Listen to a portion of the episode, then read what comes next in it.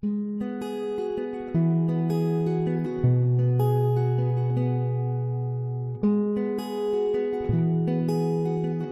Hope Church.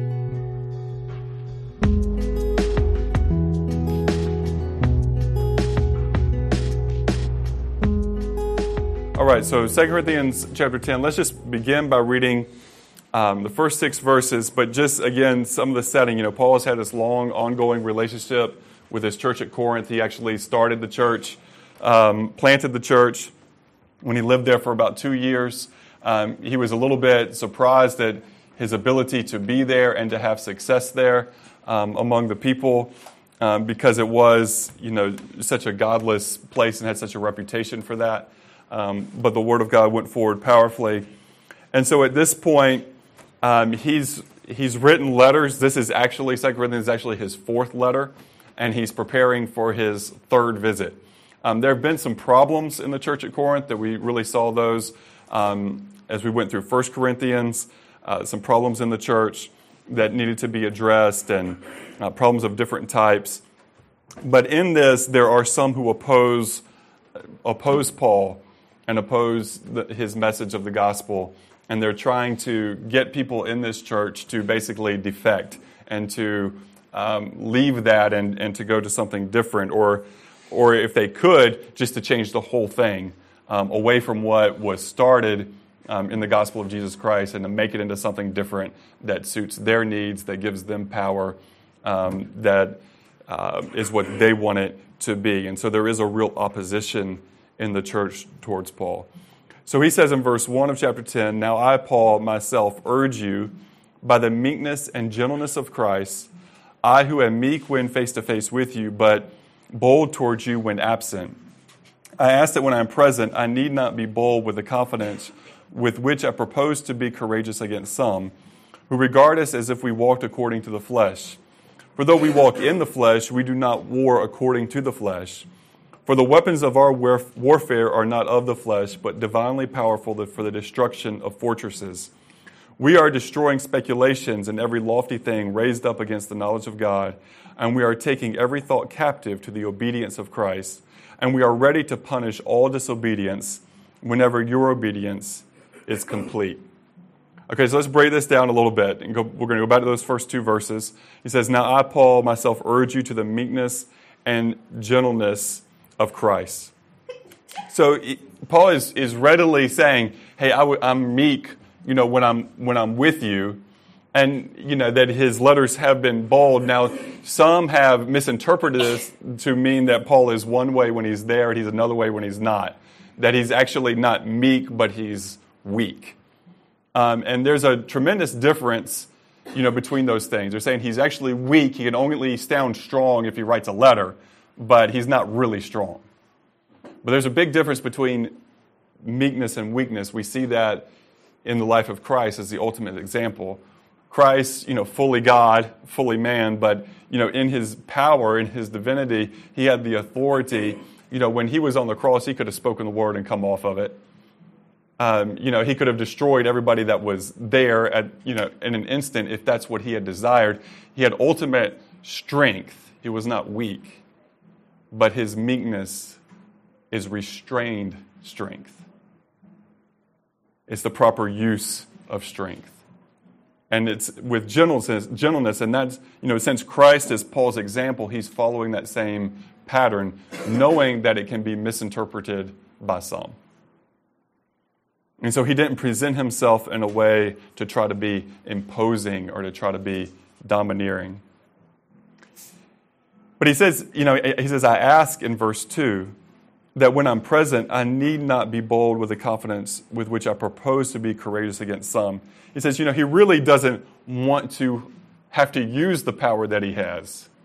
He would prefer not to. He would prefer not to. Now, again, where does Paul get this power from? He gets this power from God. He has a certain authority. He is, he is an apostle, and the apostles had you know, certain, a certain spiritual authority and certain power at their disposal. Now they had to use that within the will of God and with the you know, permission of God, basically. But they had um, something extra that the common follower of Jesus didn't have. You know, they have an, an authority um, in their ministry.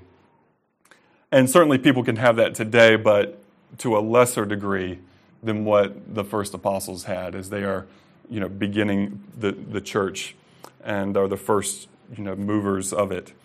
Um, and it was really important that it, it, would be set on a firm foundation. And so God gave them some, some extra. We could put it that way. God gave them some extra. But he says in verse 3 though we, do, we walk in the flesh, we do not war according to the flesh. For the weapons of our warfare are not of the flesh, but divinely powerful the destruction of fortresses. So he's saying, you know, he's not coming in with fists raised. It's not a physical war, a physical battle. He doesn't need to have a sword, you know, or some sort of weapon in order to, to fight this battle. Because this battle is really fought in the spiritual realm, much more so than the physical realm. But one of the things that he really wants to get at the church at Corinth here is their tendency just to see things in terms of the physical, just to go based on what their, you know, their eyes can see and their hands can touch, you know, and, and not to see beyond that to the spiritual things that are at play. So he says, their weapons are divinely powerful for the destruction of fortresses. Well, what are these divine weapons that he has at his disposal? You know, if you go through Ephesians chapter 6, you see Paul talking about putting on the full armor, you know, of Christ. And there we see the power, you know, that is available for the, for the follower of Jesus and the weapons that are um, at his disposal and also at our disposal. You know, the power of prayer we see there. Uh, the power of the Word of God, the truth of God. Um, you know, the power of faith uh, these, are, these are some of our weapons that are to be, to be used. And so, if we understand that, if we understand that, the, that we're in a spiritual warfare, then we say, okay, what weapons do we have and what should we be using? And that would, you know, should cause us to pray. You know, it could call, it should cause us to have faith and to, to trust in God. It should cause us to dig into the Word so that we can use it properly um, in our lives and in the lives of other people. Because he says these weapons are divinely powerful for the destruction of forces. And he says we are destroying speculations and every lofty, lofty thing raised up against the knowledge of God. And we are taking every thought captive to the obedience of Christ. And we are ready to punish all disobedience whenever your obedience is complete. Again, again, just think of these, this from Ephesians 6.12. He says, For our struggle is not against flesh and blood, but against the rulers, against the powers, against the world forces of this darkness, against the spiritual forces of wickedness in the heavenly places. You know, do we have that perspective? Do we have that perspective? He says that, you know, they want to take every thought captive. That, you know, a lot of this has to do with the battle of you know, ideas. You know, what is the truth? And how, you know, how do you know the truth? And you know, what is it? And do you follow it and live by it? Because again, remember in these, you know, there's different lies that are being told. You know, in the Church of Corinth, there's a there's a lot of, of, of legalism. You know, people saying, "Hey, we need to go back to the law of you know of Moses." Um, you know, it's all about circumcision. It's all about you know, and this was a common thing that happened in a good number of the churches. If you read, um, you know, the book of Galatians, uh, for example, but you know, this bent toward legalism that would ultimately destroy the work of God. And then there's others who, you know, obviously as we see in 1 Corinthians, that, you know, kind of an anything goes, you know, mentality and you can make up your own rules. And we see that even today as people want to really do that. People want to make up what's everyone wants to do what's right in their own eyes. And you don't want to have a standard of accountability, a standard of authority that says this is right and this is wrong. We all want to be able to say, hey, I get to decide what's right and wrong for my life, and you can decide what's right and wrong for your life. And so Paul has to you know, tackle these issues and these things, but a lot of it it again is about the truth. It's about the truth. And we have that phrase to take every thought captive to the obedience of Christ. Because what did Jesus say when he told you know, his disciples to go into all the world and to make disciples? You know, of all the people groups, baptizing them in the name of the Father and of the Son and of the Holy Spirit. He says, and teach them to teach them everything I have commanded you. You see, so a lot of times people go, okay, well, we'll, we'll get the person to believe in Jesus, and then we'll get them, you know, baptized, and then we've won, you know, yay, moving on. Well, that's part of it and really, really important. Because unless a person, you know, actually is saved, actually, if a person hasn't gone from death, spiritual death to spiritual life yet, to try to live according to God's ways is just going to be futile. There actually has to be that point of, Lord, forgive me, I'm a sinner, I believe in Jesus. Like, that is the gospel. That transformation has to take place from the inside, not just changing external habits, not just you know, following a 12 step program or becoming a you know, quote unquote better person, but there has to be a fundamental change of the heart that can only happen as a person is you know, changed, regenerated by the Holy Spirit. That only happens through the power of God by grace through faith. Right? It's not like, oh, I'm just, you know, so many people have this idea of, you know, I want to be a better person. So now I'm going to try to live according to God's way. So I'm going to start, you know, attending a, a, a church or some, something like that. I'm going to start reading, you know, the Bible. I'm going to start trying to, you know, watch the words that come out of my mouth. I'm going to start trying to be a nicer person. Well, those, we don't say, oh, those are all good things, right? But what can end up happening at the end of that is a person says, well, now I, I am all these things. There hasn't been the fundamental change yet. And now what we have is the spiritual pride, the sin of pride. Because it hasn't been rooted and grounded in the necessary humility of, I can't save myself. Jesus, I need you to save me. It has to start with that.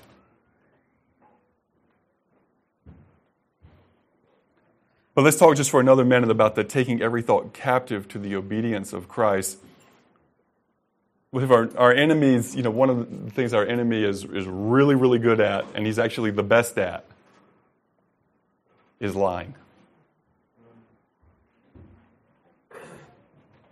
Because a good liar is an effective liar. You ever talk to somebody and they're just really bad at lying? They lie a lot, but there's not even a chance you're going to believe it. You're just like, dude, you're so bad at lying. Like, it's not even funny. You think you're getting away with something here, but, you know, it's terrible. And you see this with kids, you know, sometimes too. You know, it's like they say something and then they go the old, like that. I mean, like they completely give it away. you know, doing that number. Um, but our enemy, he's not a bad liar. He's a great liar. He's a great liar. He's the very best liar there ever has been, there ever has existed, ever will exist.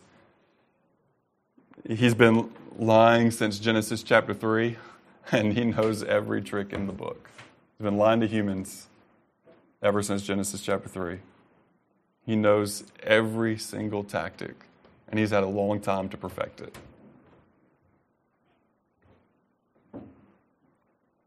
So we have to be on our guard because if we start believing the lies of the enemy, that's when we get torn up. So we need to ask God to expose any of the lies that we're already believing or that we're starting to believe.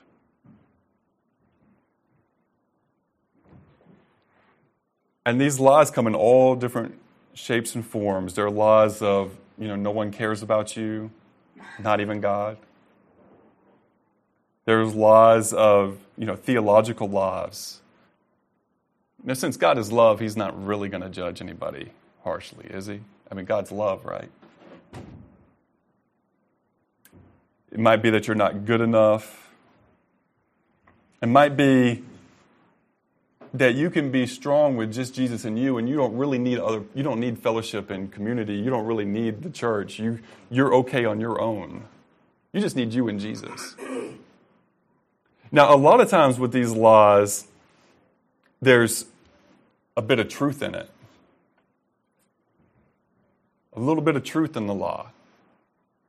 I kind of look at it like fishing. Okay?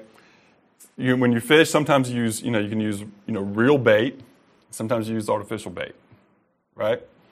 Now, with real bait, the fish actually gets a meal, actually gets a worm or a cricket or whatever, but doesn't realize that in the process of getting that, that he's also going to become a meal. Okay? So there's a deception. Like there's some there's some truth there. This is a real this is real food for you to eat. Home. Oh, but it's got a hook. And now you're the food. Okay? But then there's so that's that's lies that have truth. Now there's some lies that, that don't don't have any truth, but it's still so deceptive. There's the the artificial lure.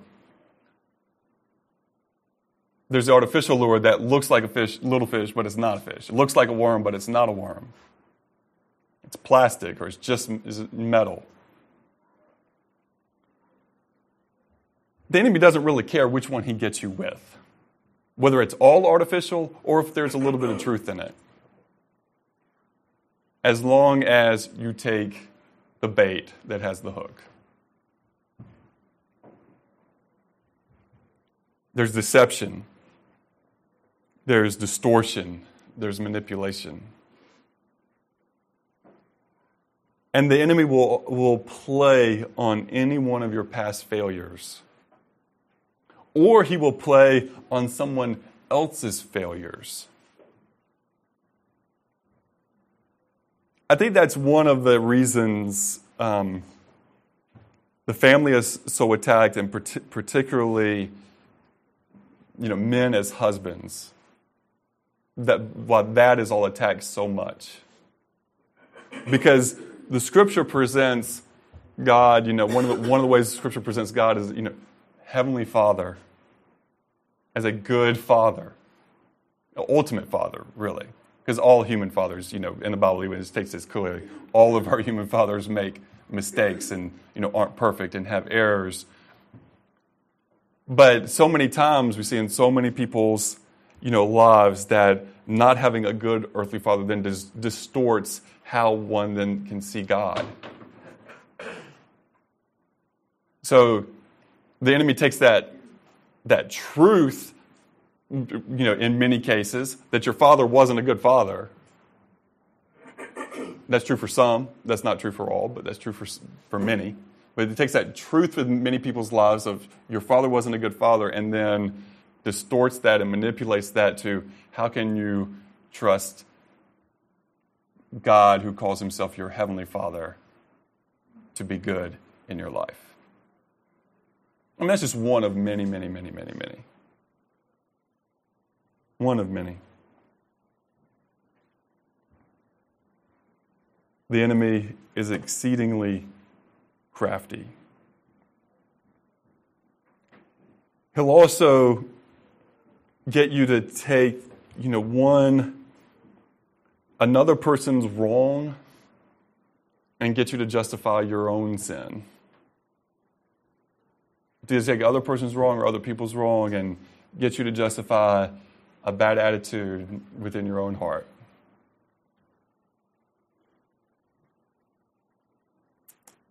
He'll get you into the justification by comparison game, where it's no longer about being obedient to what Jesus is asking you to do in your life, but it's about how you look to, uh, compared to other people who also claim to be followers of Jesus.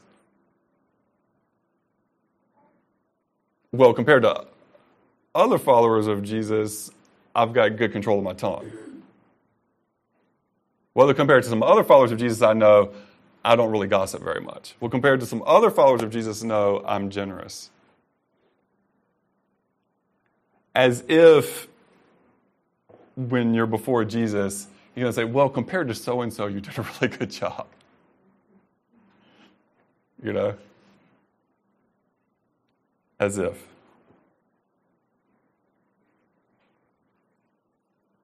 The enemy will also tell us that it's not worth the cost, that you know, you can give and give in people's lives, but, you know, people are fickle and people will fail and people aren't worth it. Because the people you try to help the most will often disappoint you the most. The enemy will hit that and tell you, you see, it's not even worth it. It doesn't even make a difference. So stop trying. Why are you even still trying?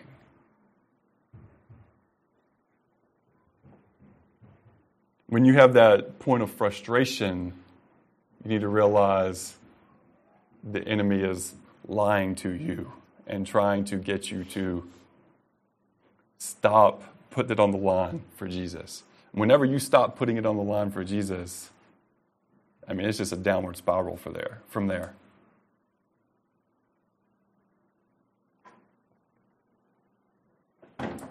It keeps going back to judging things based on the flesh and according to how things appear and how things seem to be from what we can just see physically. But again, there's the spiritual realm, there's a spiritual element with which we have to be vigilant, we have to be concerned, we have to be aware of. Halfway through verse 7, he says, If anyone is confident in himself that he is, he is Christ, let him consider this again within himself, that just as he is Christ, so also are we. For even if I boast somewhat further about our authority, which the Lord gave for building you up and not for destroying you, I will not be put to shame. For I do not wish to seem as if I would terrify you by my letters.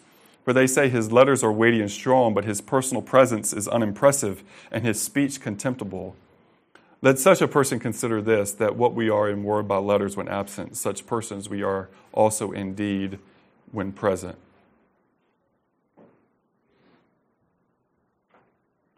In chapter 12, Paul go into more detail about why some in Corinth may have perceived him as strong only in letter and not in person. But what I want to focus on for our purposes here this morning is that when someone, when God gives someone spiritual authority, or even just God gives you a spiritual gift, whatever your spiritual gifts are, when God gives you that, He gives it to you for the purpose of building up, not for the purpose of tearing down.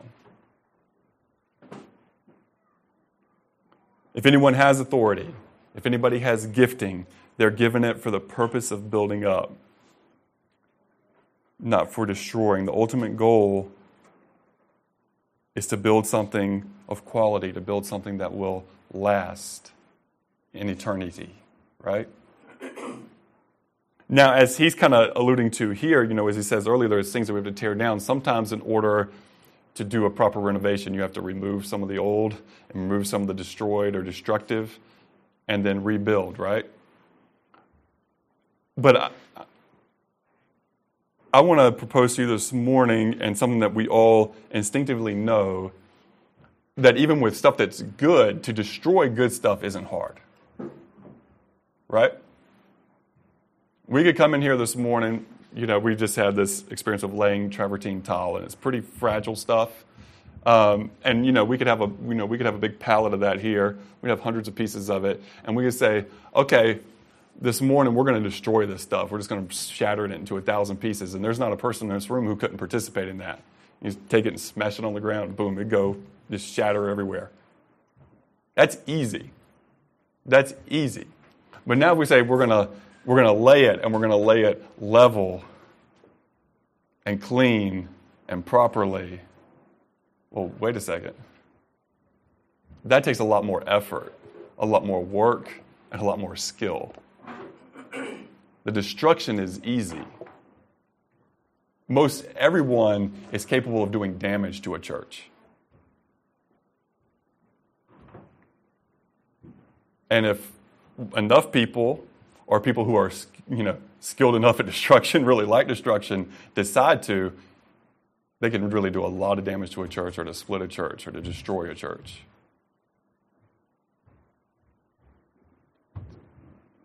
Splitting a church, hurting a church, those things are not difficult. And all of us are capable of it.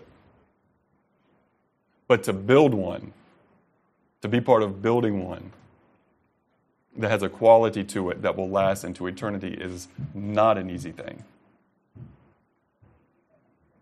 It takes God's, God's part of gifting his work of the Holy Spirit.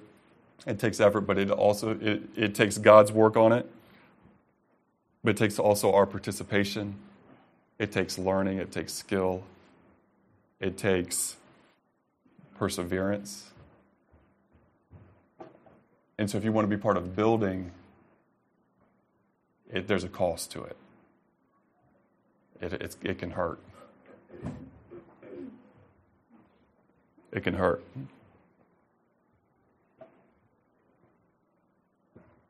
But it's worth doing. And so that's a question we have for this this morning. You know, for each of us to examine our own hearts and say, Am I building the church? Am I helping to build the church? Because there's really options. You know, you can be, you know, I'm building it, or I'm disengaged. I'm kind of like just, I'm not fully in, I'm not fully out, I'm just kind of halfway. Or I'm causing destruction within it. Those are kind of your options on that. Verse 12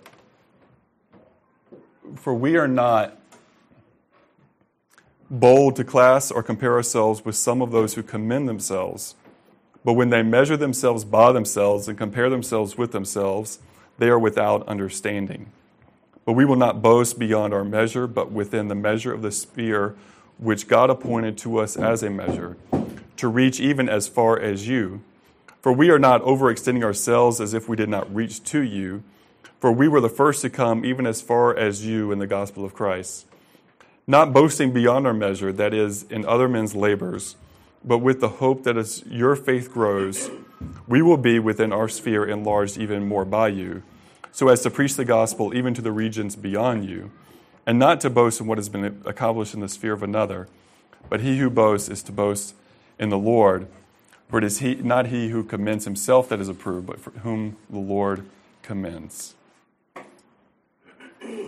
Okay, so again, back you see in verse 12 that many will talk about how good they are, either by comparing themselves you know, with their own standards or comparing themselves by those they want to compare themselves with. Say, okay, I'm good here. Um, and, and, we've kind of we've already kind of tackled some of this, so I'm not going to belabor, you know, the point. But Paul here with the Church of Corinth is saying, hey, you know, we we weren't overextending what God gave us to do, because He gave us the you know to come to you and to share the gospel with you. And then um, he goes even further that he says that their desire is to go to preach the gospel even to the regions beyond you.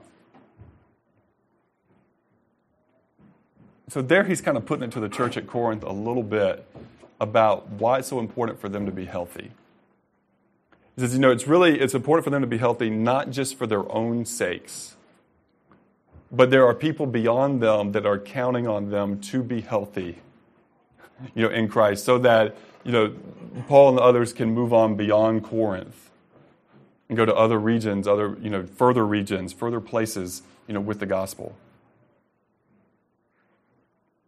And that the church at Corinth, that they could really participate in that. You know, like he wrote to the church at Thessalonica, he says, you know, you know, we don't need to say anything because in all the regions surrounding you, you know, the word of your testimony has, has gone there. So you can't really say that so much about the church at Corinth that he could about the church at Thessalonica. So then again, there's the question to us of, you know, hey, certainly it's not all bad in the church at Corinth, but we'd much rather be like the church at Thessalonica. And that it's really, really important for us to get it right because others beyond us are counting on us to get it right. Others beyond us are counting to get it right.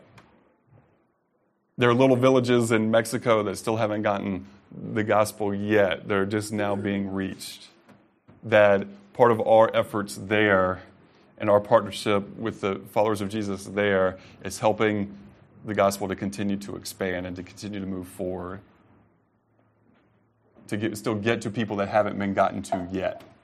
So, yeah, it's important that we do well here in Athens because people in those mountains are counting on us too. it's important that we do well here because there's girls on this island in Lake Victoria, in Tanzania, in Ukerewe that are counting on us to get it right. They're counting on us to get it right. man, well, that sounds like a lot of pressure. Well, you know, sometimes pressure is good. Sometimes pressure is good. I don't know too many people who we get, you get your best with no pressure at all. When you see, I mean, you take anything, you take any sphere of life, and uh, there's a little bit of pressure that is often necessary to get the best out. I mean, athletics, certainly, we see this. When the stakes are the highest, oftentimes you see people go to a level that they didn't even know they had. Well, that's just sports. That's just stuff that ultimately, you know, it's really fun and it's enjoyable and it's part of our lives, and there's a lot of good reasons to participate in it for our health and enjoyment. And God, I think God gave it to us, you know, but at the end of the day, it's small compared to like the eternal weighty things the eternal weight of glory.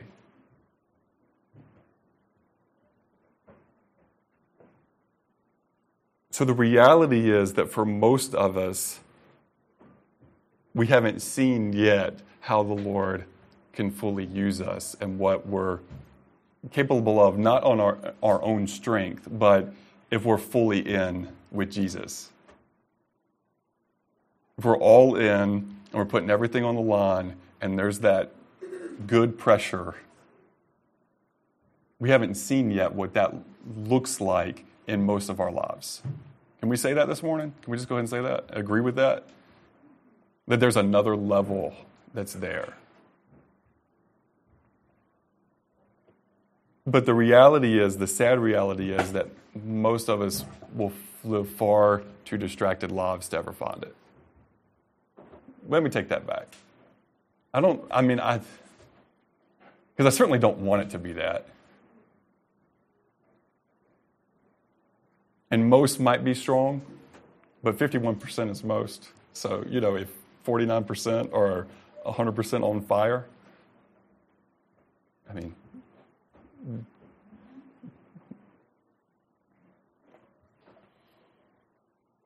let's make it not most. But those come down to real choices and real decisions that we all have to make.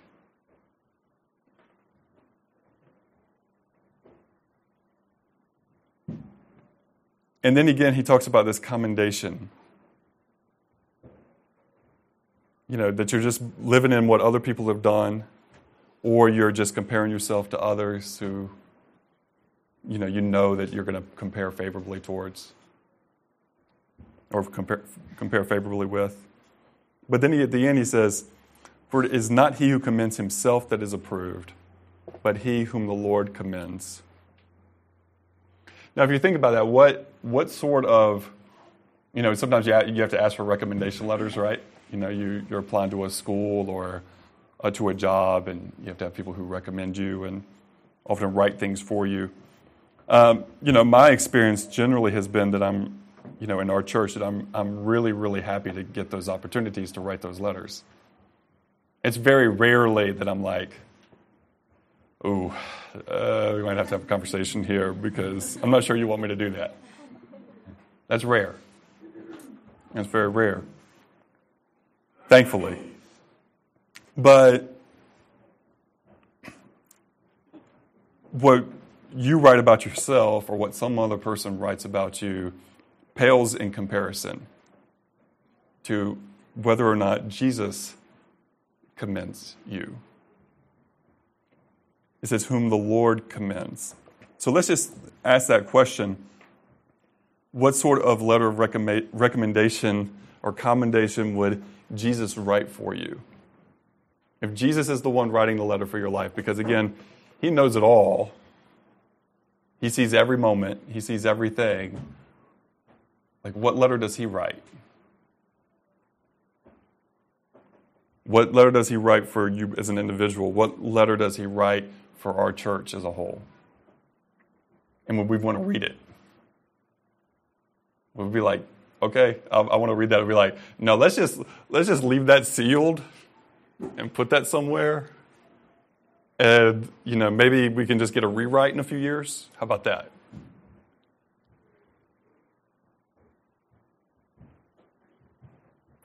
But this is what we really need to be caring about what the, how the Lord views us, how the Lord sees us. And I, I want us to have balance here because certainly Jesus is full of grace and mercy and love and forgiveness and cleansing. Like he does all that for us, right? Like that is that is so true, and we we can't do anything without the grace of God.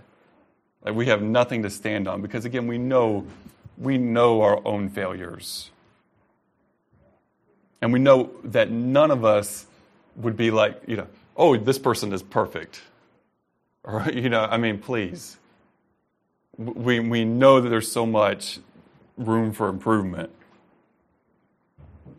So we want to hold on to that grace and mercy and love, and we don't want to shortchange that, God's forgiveness and His cleansing in our daily lives as followers of Jesus by any means.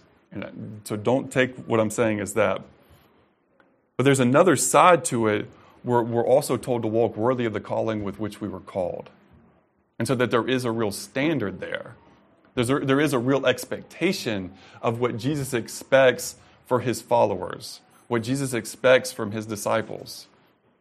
And that if we are going to be you know, help, a part of the process to help make disciples who obey everything that Jesus commanded, we also have to do what? We have to strive to live to that standard to obey what Jesus has commanded us. So, so I want us to hold those things together. It's not an either, either or. It's the grace, the mercy, the love, the forgiveness, and the responsibility, the accountability, the need that we have to walk in obedience with Jesus Christ. Don't separate those things, hold them together. Don't go to one end or to the other end, hold them together.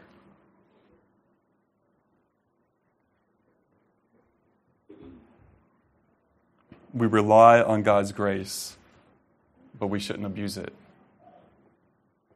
We should live in thankfulness for it. So, in conclusion, here, what have we learned from this chapter, from 2 Corinthians chapter 10? Again, the real battles are of a spiritual nature. The battles that we face are of a spiritual, ultimately of a spiritual nature. The enemy is a liar. He desires to deceive us, to destroy us. You need to examine what lie are you prone to believe. Where are your weak spots when it comes to the laws of the enemy? Know them, acknowledge them, deal with them with the truth of God, the truth of God's word. Let the truth of God replace the law. So that was the second thing. The third thing is we have a responsibility to get it right. Others in this world are counting on us to do so.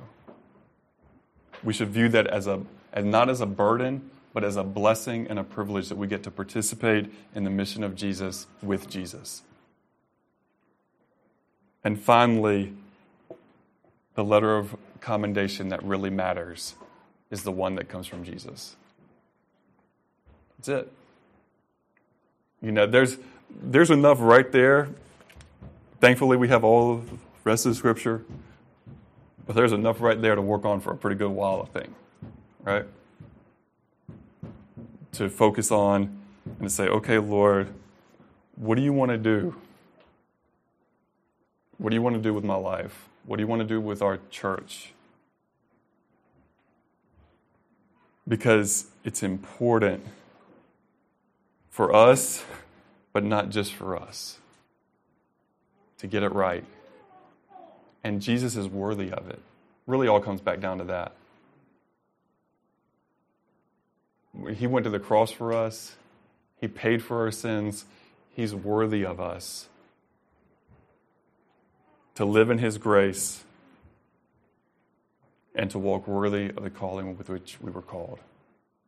He's worthy of that. And so, as we take the bread this morning, as we take the cup, and we remember the body of Jesus that went to the cross for us, his blood that was shed for us, we say thank you.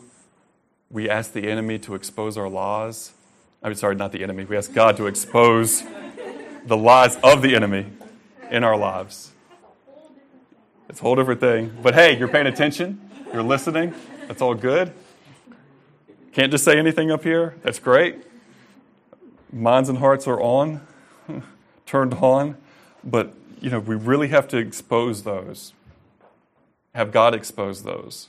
Because if we don't deal with those things, then the enemy can always hang that over our heads all throughout, every step of the way. So we have to deal with those things. But we want him to, and we want Jesus to, to be pleased with us.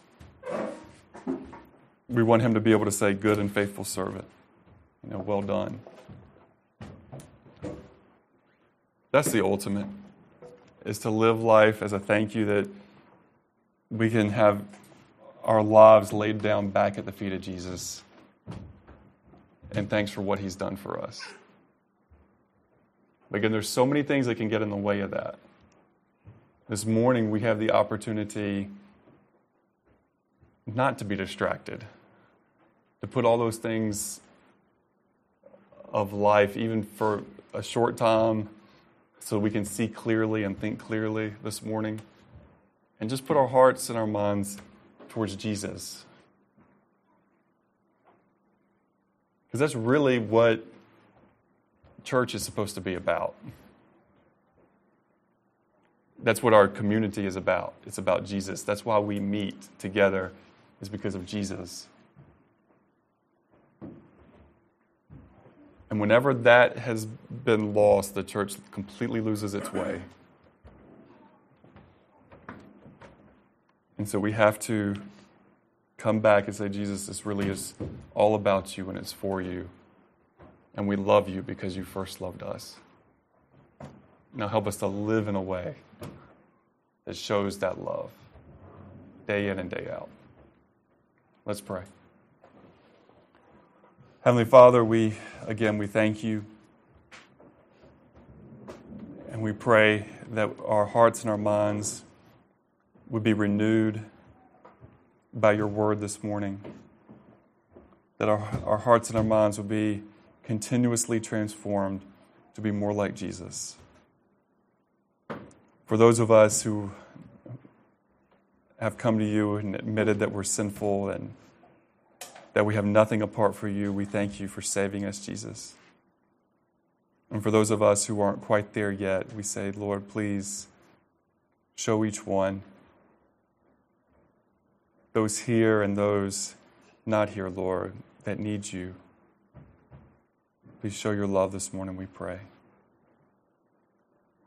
Show the need for you, dear Jesus, we pray. Lord, we pray also, and we just ask that your gospel would go forward throughout the world this morning, or whatever time it is in every place. That people will be coming to know you as you really are. That your people would be confessing sin and turning to you and being renewed, we pray, Lord.